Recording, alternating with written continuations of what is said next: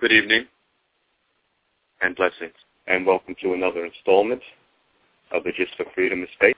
This show is produced by acclaimed historian, educator, and author Leslie Gist and serves as our weekly live online discussion to celebrate the African American experience by honoring all the people, past and present, black and white, who with faith and focus are preserving our rich history through literature, the arts, the skilled trades, and the humanities. We thank you for joining us tonight, and we'd love you to be a part of tonight's discussion by calling in with your comments or questions to 347-324-5552. Hello, this is Leslie Gist, the producer of the Gist of Freedom, and I'm so happy to be your host tonight with a great guest. His name is Mr. David Fiske. Mr. Fiske, are you on the line? Yes, I am. Great. So we're going to talk about um, Solomon Northup. You're an author. And before right. I screw up your introduction, would you be so kind and introduce yourself? Okay. Uh, well, my name is David Fiske, and uh, I live uh, in the next town from Saratoga Springs, where Solomon Northup was kidnapped from. So over the years, I've had an interest in his story, and I've researched a lot of the local elements and found out a lot about what he did afterwards, and also about what his uh, wife and his his family did. And we just put out a book that I worked on with some other people last year that was called uh, Solomon Northup, uh, The Complete Story of the Author of 12 Years a Slave, that really includes as much as we could possibly find out about his early life and about how he survived the ordeal of being kidnapped and being a slave and how he lived his life afterwards up to a point and then at some point uh we lose track of him. We don't know exactly uh what happened to him at the exact end of his life but we know he did go around and speak at anti-slavery groups and uh and worked on the underground railroad and things like that. So he did do quite a bit after he came back all right, before we get into Solomon, let's talk about the event that you're going to be um, making a presentation. Okay. Uh, this week, uh, next weekend? Uh, yes, next uh, Saturday on May 10th in Schenectady, New York, uh, at the uh, Schenectady County Historical Society. I'll be giving a talk about uh, Solomon Northup's wife, Anne Northup, and uh, what she, uh, especially about what she did while he was away, and how she kept the family going, and the different uh, uh, jobs and occupations that she that she carried on. So, because she really, right. you know, when he left, she lost a lot of in- the family lost a lot of income, so she had to keep things going on her own, which I'm sure was no easy task. So. Okay, could you give us a little tease about, and we don't want to give it away. You want people okay. to come out, and but right. uh, just tell us a little bit about who she is and what you know what she did. Well, of course, uh, you know her husband was gone for about 12 years, so by necessity she became, you know, I think a very independent woman. She had her own career as a cook. Um, apparently, she met a wealthy woman named Madame Jumel in Saratoga, and she went down uh, for a year or two and worked for Madame Jumel as her cook and so forth at her mansion in New York City. Uh, Madame Jumel was had married some wealthy people, including uh, the former Vice President uh, Aaron Burr, and she had a, a oh, nice. wait, wait, uh, wait! You can't mention Aaron without oh. uh, explaining who he is. I'm from Paterson, New Jersey. Okay. And um, that should be enough for you to take over with the story from that okay. little snippet of information. Who's Aaron Burr? Well, he he was vice president of the United States, um, and he, of course, is the one that had the famous uh, uh, duel, Duel? with A- Ale- Alexander Hamilton, in which Hamilton was killed, uh, and uh, so there was some there was a certain, some bitterness towards Aaron Burr and some people weren't too crazy about him, and he he kind of suffered a lot to his reputation. But he he married uh, Eliza Jumel, um, and probably partly be, well they probably liked each other, but he also realized that she had some money and it would help him out financially if he if he got hooked up with her. Uh, but now, they didn't really the get along too well. Weren't the law laws uh, at that time? Didn't they state she couldn't? Women, period, couldn't own any property. Or had it been Um, changed by that time? I, um, yeah, I'm Well, not we sure. pass Uh, on she- yeah, she yeah. she I I think she inherited it when her hu- first husband had died, so maybe that was a Mhm. little bit different. But uh, Okay. um, okay. but anyway, um, but yeah, so, so Yeah, it's okay. apparently uh, Anne worked for her some in New York City for uh, apparently about a year, and then came back up uh, upstate. So um, so she had enough of a reputation as a cook that this wealthy woman had hired her to come and be her personal cook in in New York Mhm. City, and uh, and uh, so that's you know Okay. kind of and and when we talked, okay, so when we talked earlier on the phone about a Right. couple of weeks ago, we talked about her involvement, Anne's involvement with freeing and liberating her husband, and I don't Right. think the movie touched on Anne's role at all, which was an injustice, I think, to Yeah. um, the truth and in the role of the black family, which you know we don't celebrate too Right. much in mainstream media. But tell the audience about um, right. Anne and what was Right. her role as far as liberating her husband. Okay. Well, uh, when when Northup's book came out in 1853, the Twelve Years a Slave book, at the back of the book Mhm. they reproduced uh, uh, documents that were submitted to the governor of New York State that allowed uh, a white man, a white lawyer that knew Solomon very well, it permitted him to go to Louisiana and find Solomon and bring him home on behalf of the state.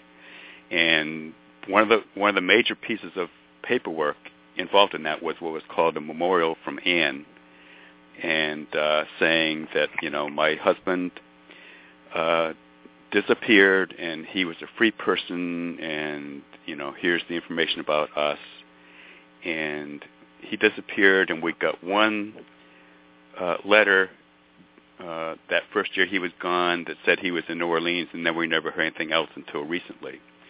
And she was seeking, you know, the governor's permission to appoint someone to go find Solomon.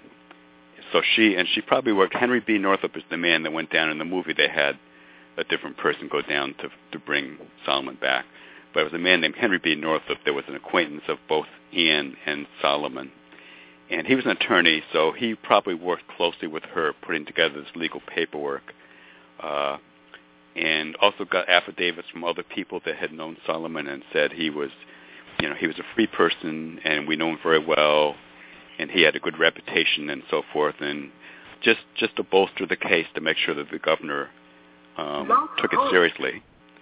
And uh, so then Henry B. Northup did go down. He made the long trip uh, from New York State to Louisiana, and he didn't know exactly where Solomon was, but he managed to ask around and find out without too much trouble, and presented all his paperwork. And the people involved in the court system there realized that his paperwork was so definitive that there was no reason to drag it out. They said just just um, release Solomon and let him go home because it's obvious that he was kidnapped many years ago. Um, and uh, and that's where the movie ends. Comes, I'm sorry. Is there any other um, scenes in the film or any other facts that you uncovered that you think was missed in the film or, or needed some sort of correction or should have been, been Um, expanded on? Well, they they made you know anytime they make a movie, they make a lot of little changes that some of them aren't that consequential, but but there are some interesting oddities, you know, because uh, in the film they had his first master, William Prince Ford, uh, present him with a violin, and actually in Solomon's book he says it was actually uh, Mistress Epps who they portrayed in a very negative light um, in the film. But she was actually the one that told her husband to go find a violin for Solomon, uh, because in the movie she was, you know, they made her out to be pretty bad, and Northup himself in his book says she she was really a nice lady, except she was just consumed by jealousy when it came to Patsy, and that's why she treated Patsy so bad, but she was nice to you know the other ones. So they made some changes, and you know it made more sense for the the woman that they portrayed as being you know pretty terrible. You know, not to actually have bought him the violin. Instead, they had uh, Master Ford uh, do that. Um, so that you know little things like that, but not really anything that of too much consequence. Uh, one of the things that people liked about Northup's book when it came out was he was so even-handed and objective, and you know even even the people that were you know pretty mean to him, he sometimes would find some way to say something nice about him. It's kind of surprising because, uh, as I say, Mistress Epps, he he actually said she was a very nice lady, except she had this thing about jealousy. She was consumed by it, and she she just disliked Patsy so much that she mistreated her constantly. Uh, but people liked that at the time because they felt, well, he's telling the truth because he's not just trying to, uh, you know, um, exaggerate things. He's telling the truth, and he's telling, you know, both the good and the bad about these people. So I think it made it much more believable at the time. Uh, yes, uh, and there were a bunch of narratives, slave narratives being written at that time. And a lot of people thought they were exaggerating for the cause. Yeah. Could you go a little bit into that? Why you know but, his was sure authentic. Right. Well, of course, the one is not necessarily slave narrative, but the one that people know the most about is Uncle Tom's Cabin, that had come out a year before uh, Solomon Northup's book. And many people criticized that because they said, obviously, it's a it's fiction, it's a novel, it doesn't pretend to be true, and you know we don't necessarily believe it because it was just meant to be an entertainment and promote the abolitionist cause. And uh, and then just a few months before Solomon Northup's book came out, Harriet Beecher Stowe, that wrote Uncle Tom's Cabin, did another book that was mm-hmm. called The Key to Uncle Tom's Cabin, where she kind of responded to that criticism, and she mm-hmm. took various anecdotes and things from newspapers that actually happened that were similar to what she had in her in her novel, and put it in the form of a book. And she included in that uh, a little bit of, uh, a little bit of a write up about Solomon Northup because uh, uh, his story had come out in the newspapers, and she managed to get a little bit in the book about him. Uh, so she responded to yeah, she responded to this criticism, and then of course, not about four or five months after that book came out, Solomon Northup's book came out, and people just really liked that because it was it just it just seems so objective, and even people that read it now, I think you realize that he tells all these little details that show he didn't really have that much of an agenda other than to say, here's what happened to me, and you you see what you think, and you you read about what happened to me, and if you still think slavery is a good idea, then you know that's up to you. But you know, I think he was so sure that people were going to see what it was like that he didn't have to lead them, you know, by the nose. They would they would figure it out on their own just by reading what happened to him. And we talked about this phenomenon that's you know this part of this peculiar institution called slavery. How mm-hmm. is it, you know? Could you give us an insight on how it must have been for Solomon as a free black man, and not just him, but all free black men living in a state where slavery still existed. So right. here he is, a free man, walking amongst and living amongst enslaved blacks. Right. Could you explain? Yeah. Well, he uh, he even mentions in his book that because he uh, lived in Saratoga Springs, where there were a lot of uh, like black waiters and so forth at the hotels, and uh, people would also come to the hotels uh, from the South, and they would bring their slaves with them, and he would have a chance to talk to them and occasionally say, well, you know, wouldn't you rather be free? And some of them were, they were, were kind of interested in, in running away, but they were too scared, and other ones felt that, well, I, things are okay with me now. So he had an idea about, something of an idea about slavery. But at the same time, even the free people in New York State, it was not uh, paradise because you had a lot of rights, but there were also a lot of rights that you didn't have. And there were things that, according to the law, there was nothing that would keep a black person from serving on a jury. But the people that drew up the jury list never bothered to include black people because they felt it'd be too controversial, and they just they just didn't do it. And uh, there were a lot of little things like that, and uh, uh, uh-huh. so there was there was inequality. There were certain professions that you were expected to follow, and you know it was difficult maybe to break out of that uh, stereotype you know, I mean, if you wanted to be a barber or a laborer, you know, nobody had problems with that. But if you were going to be, you know, try to become a doctor or something like that or a lawyer, uh, there was a law school in Ballston Spa, which is the town I lived in. It's next to Saratoga Springs. Uh, and there was a man that later became famous uh, by the name of John Mercer Langston, who was, well, mm-hmm. I think, about the second black congressman in the United States. Uh, and he wanted to attend this law school, and they wouldn't let him enroll as a student. They said that uh, if you come, you can you can attend classes and kind of sit in the back and don't ask any questions and stuff. And as time goes on, if nobody makes any objections, then you know eventually we'll let you become a, a full student. But you know you have to kind of ease your way into it. And he was insulted by mm-hmm. that, and he he said he didn't want any part of that, and uh, ended up you know getting his legal training elsewhere uh, because of the discrimination. Mm-hmm. This was in the 1850s. So uh, he's also Langston Hughes' um, relative. That's right. He that's was right. also he was also elected, one of the first people fully elected. He won by mm-hmm. votes. Right. So um, yeah, I'm familiar with him. And he was uh, um, he was the ambassador to Haiti too, also. So he had he had quite a uh, political career. and his family was a part was uh, two of his relatives were part of John Brown's raid. Oh, really? That I didn't. I didn't run yes, across. That's interesting. Yes, yes. Yeah. yeah. Um, now let's talk a little bit about the liberty laws. Um, okay. You know, we talked about it on the phone earlier. The right. liberty laws and how that affected Anne's ability to help liberate um, Solomon. Right.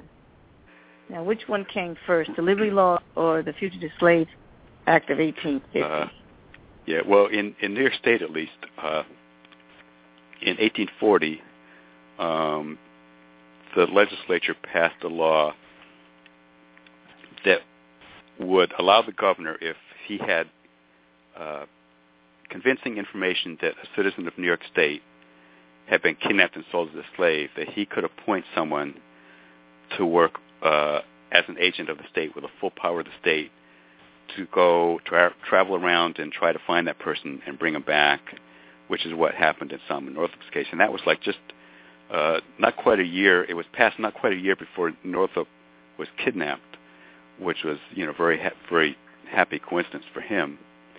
And uh, at the same the same year, they also passed uh, a, a law that provided the right to a jury trial for uh, citizens who were accused of being a fugitive slave. So that was this is 1840. So this is you know some of the early uh, legislation in New York State that was trying to uh, uh, make it easier for people to, first of all, to avoid being kidnapped, and second of all, uh, if they have been kidnapped, to be able to be rescued.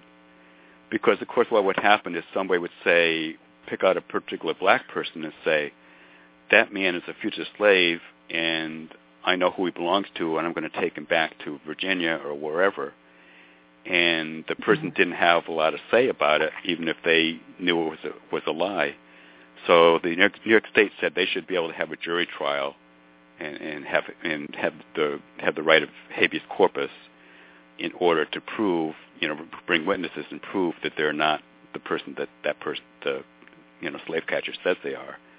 Um, okay. So there was uh, there was a lot of danger of kidnapping, and, and there were a number, like Solomon Northup's, that actually took place, um, even despite these these protections. Mhm. Now um, we're talking about lawsuits. We we had a guest on a couple of months ago, and she talked about um, 300. She wrote a book about 300 uh-huh. uh, enslaved African Americans who had sued successfully for right. their freedom. Now Solomon, he's a, a different case, and I wonder how many stories are out there that we don't know about. Whereas after he was kidnapped, um, he was able to gain his freedom back and then he also sued. Could you tell the audience more right. about this lawsuit? Right. Uh, well, uh, about a year after his book came out, a man that read it realized that from the descriptions in 12 Years a Slave, he felt he knew who the two men were who had lured Solomon away from Saratoga. Um, so they they arrested the two men and put them in jail, and there was a criminal criminal case brought by them brought against them, and they were indicted. Uh, but Solomon Northup also filed his own civil suit seeking damages for having for them having, you know, kidnapped him and and made him into a slave. Uh, and he so that and that paperwork is still on file at the uh, Saratoga County uh, uh, Records Office. Um, and I have a, a copy of it, you know, signed by Solomon Northup, that he's instituting this civil case to get damages from the two men that kidnapped him.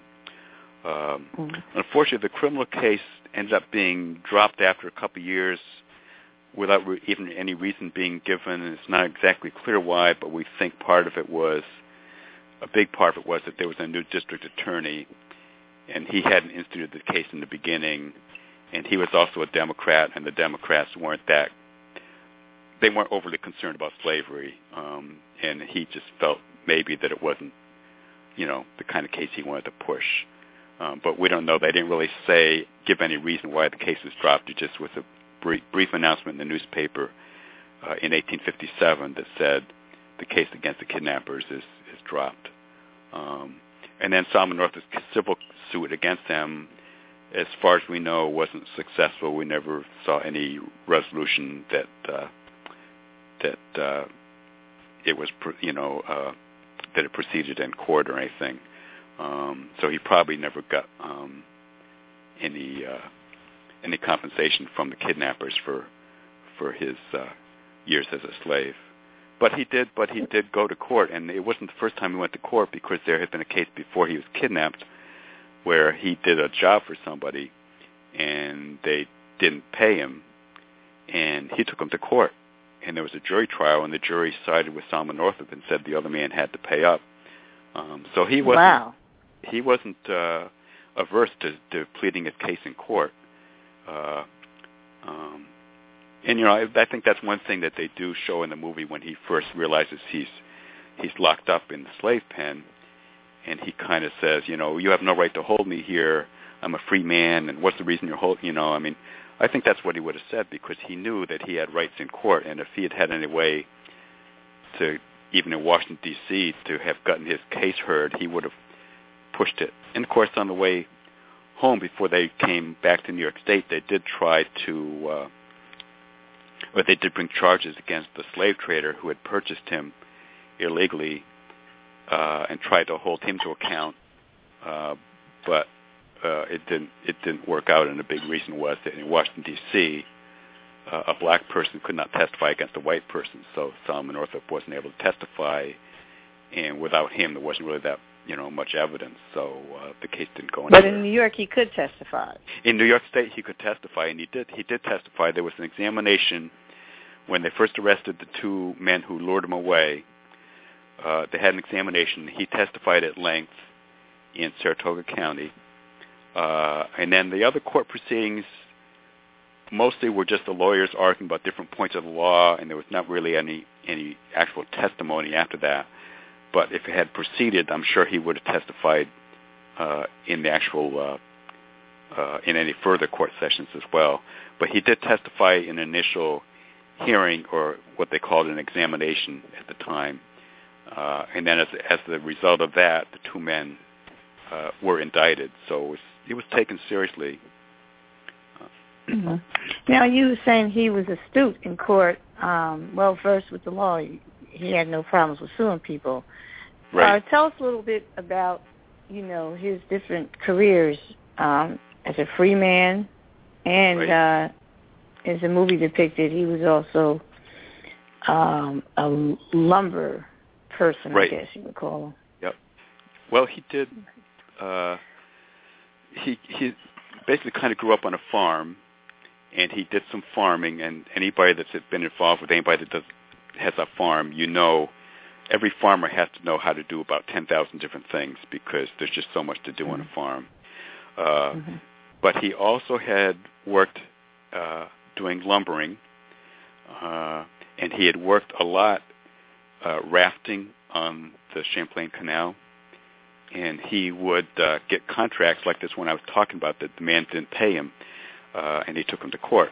He'd get contracts to transport things on the uh, Champlain Canal, uh, and interestingly, he would hire his own crew to help him. And uh, the case, at least that I know of, uh, some of the men that worked that he had hired testified in this little court case, and they were they were white men. So he had you know white men working for him, which I don't think was typical at the time. So it must be a sign of how well respected it was that there was any white people that would be willing to work, you know, under a black man.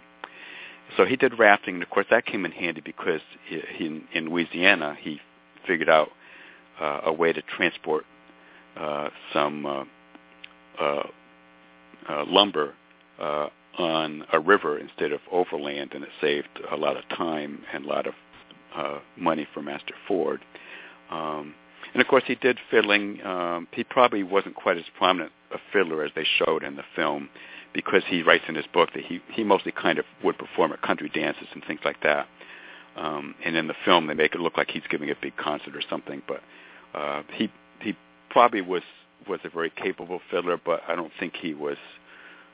Uh, that wasn't his main profession. His, that was just kind of uh, his uh, secondary career, um, because he did a lot of uh, in Saratoga Springs. He said he would drive uh, a wagon to take people to the hotels, and he worked on uh, a local railroad when they were in the process of building a new railroad to come into Saratoga Springs.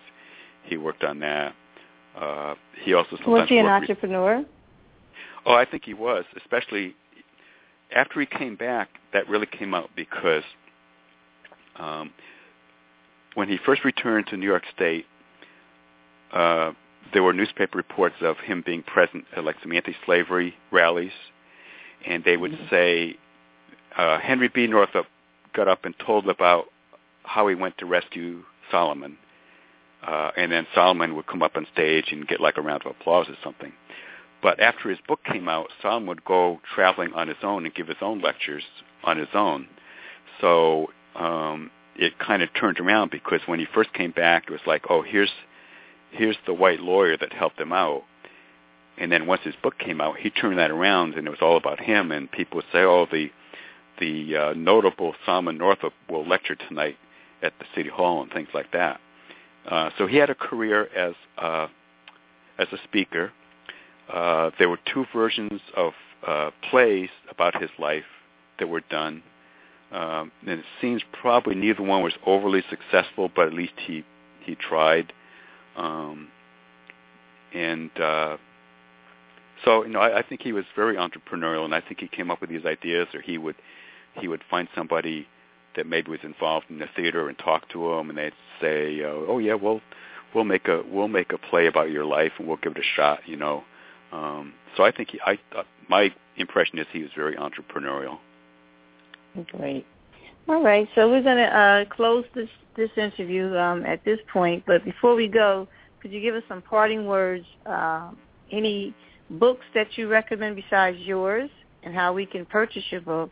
And also, could you explain um, where you're going to be, and if you have the contact information, how someone can hear your lecture?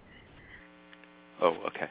Um, well, of course, uh, if people saw 12 Years a Slave, the film, uh, it really be good to get a copy of 12 Years a Slave, the book, and read what Solomon Northup actually said because, uh, as I say, they made a few changes here and there in the movie. And, of course, the movie's only two hours long, and he was a slave for 12 years, so they couldn't put everything from the book into the movie. Um, so that would be my first recommendation would be uh, to find, uh, get a copy of 12 Years a Slave. Uh, and then as far as my event, that's on uh, this coming Saturday, May 10th, uh, the Schenectady Historical Society uh, in uh, Schenectady, New York. It's going to be at 2 p.m. and uh, um, it'll be a, a lecture, uh, it'll be a presentation with slides and so forth. Uh, and I could think there's a small admission charge of five dollars, um, unless you're a member of the of the society. Um, and then I don't know, they probably will put something in their newsletter about it later on. They're uh, uh, they have a a website that is uh, schenectadyhistory.net, um, and uh, so people could probably find out more about it there after it takes place. And I have a website okay. too, uh, just solomonnorthup.com, where I have some basic information about Solomon Northup, and I uh, some of the uh, pertinent information as far as what his life was about, and then links to some of the articles that I've written about him, and a list of uh, presentations that I have that I've done, and some of which are upcoming, relate to Solomon Northup. So. Uh, Wonderful. Well, I want to thank you for coming on the show. Um, well, thank you so much, uh, I know you have several other books out, and I know you have a new one you're about to release. Maybe we can have you come on and talk more about that book as Uh, well. Okay. Um, it's it's probably not going to be in the very near future, but uh, we'll see how it goes. All right. Okay. Again, have a great night, and good right. luck with your um your presentation. Great. Thank you. Bye bye. Bye bye.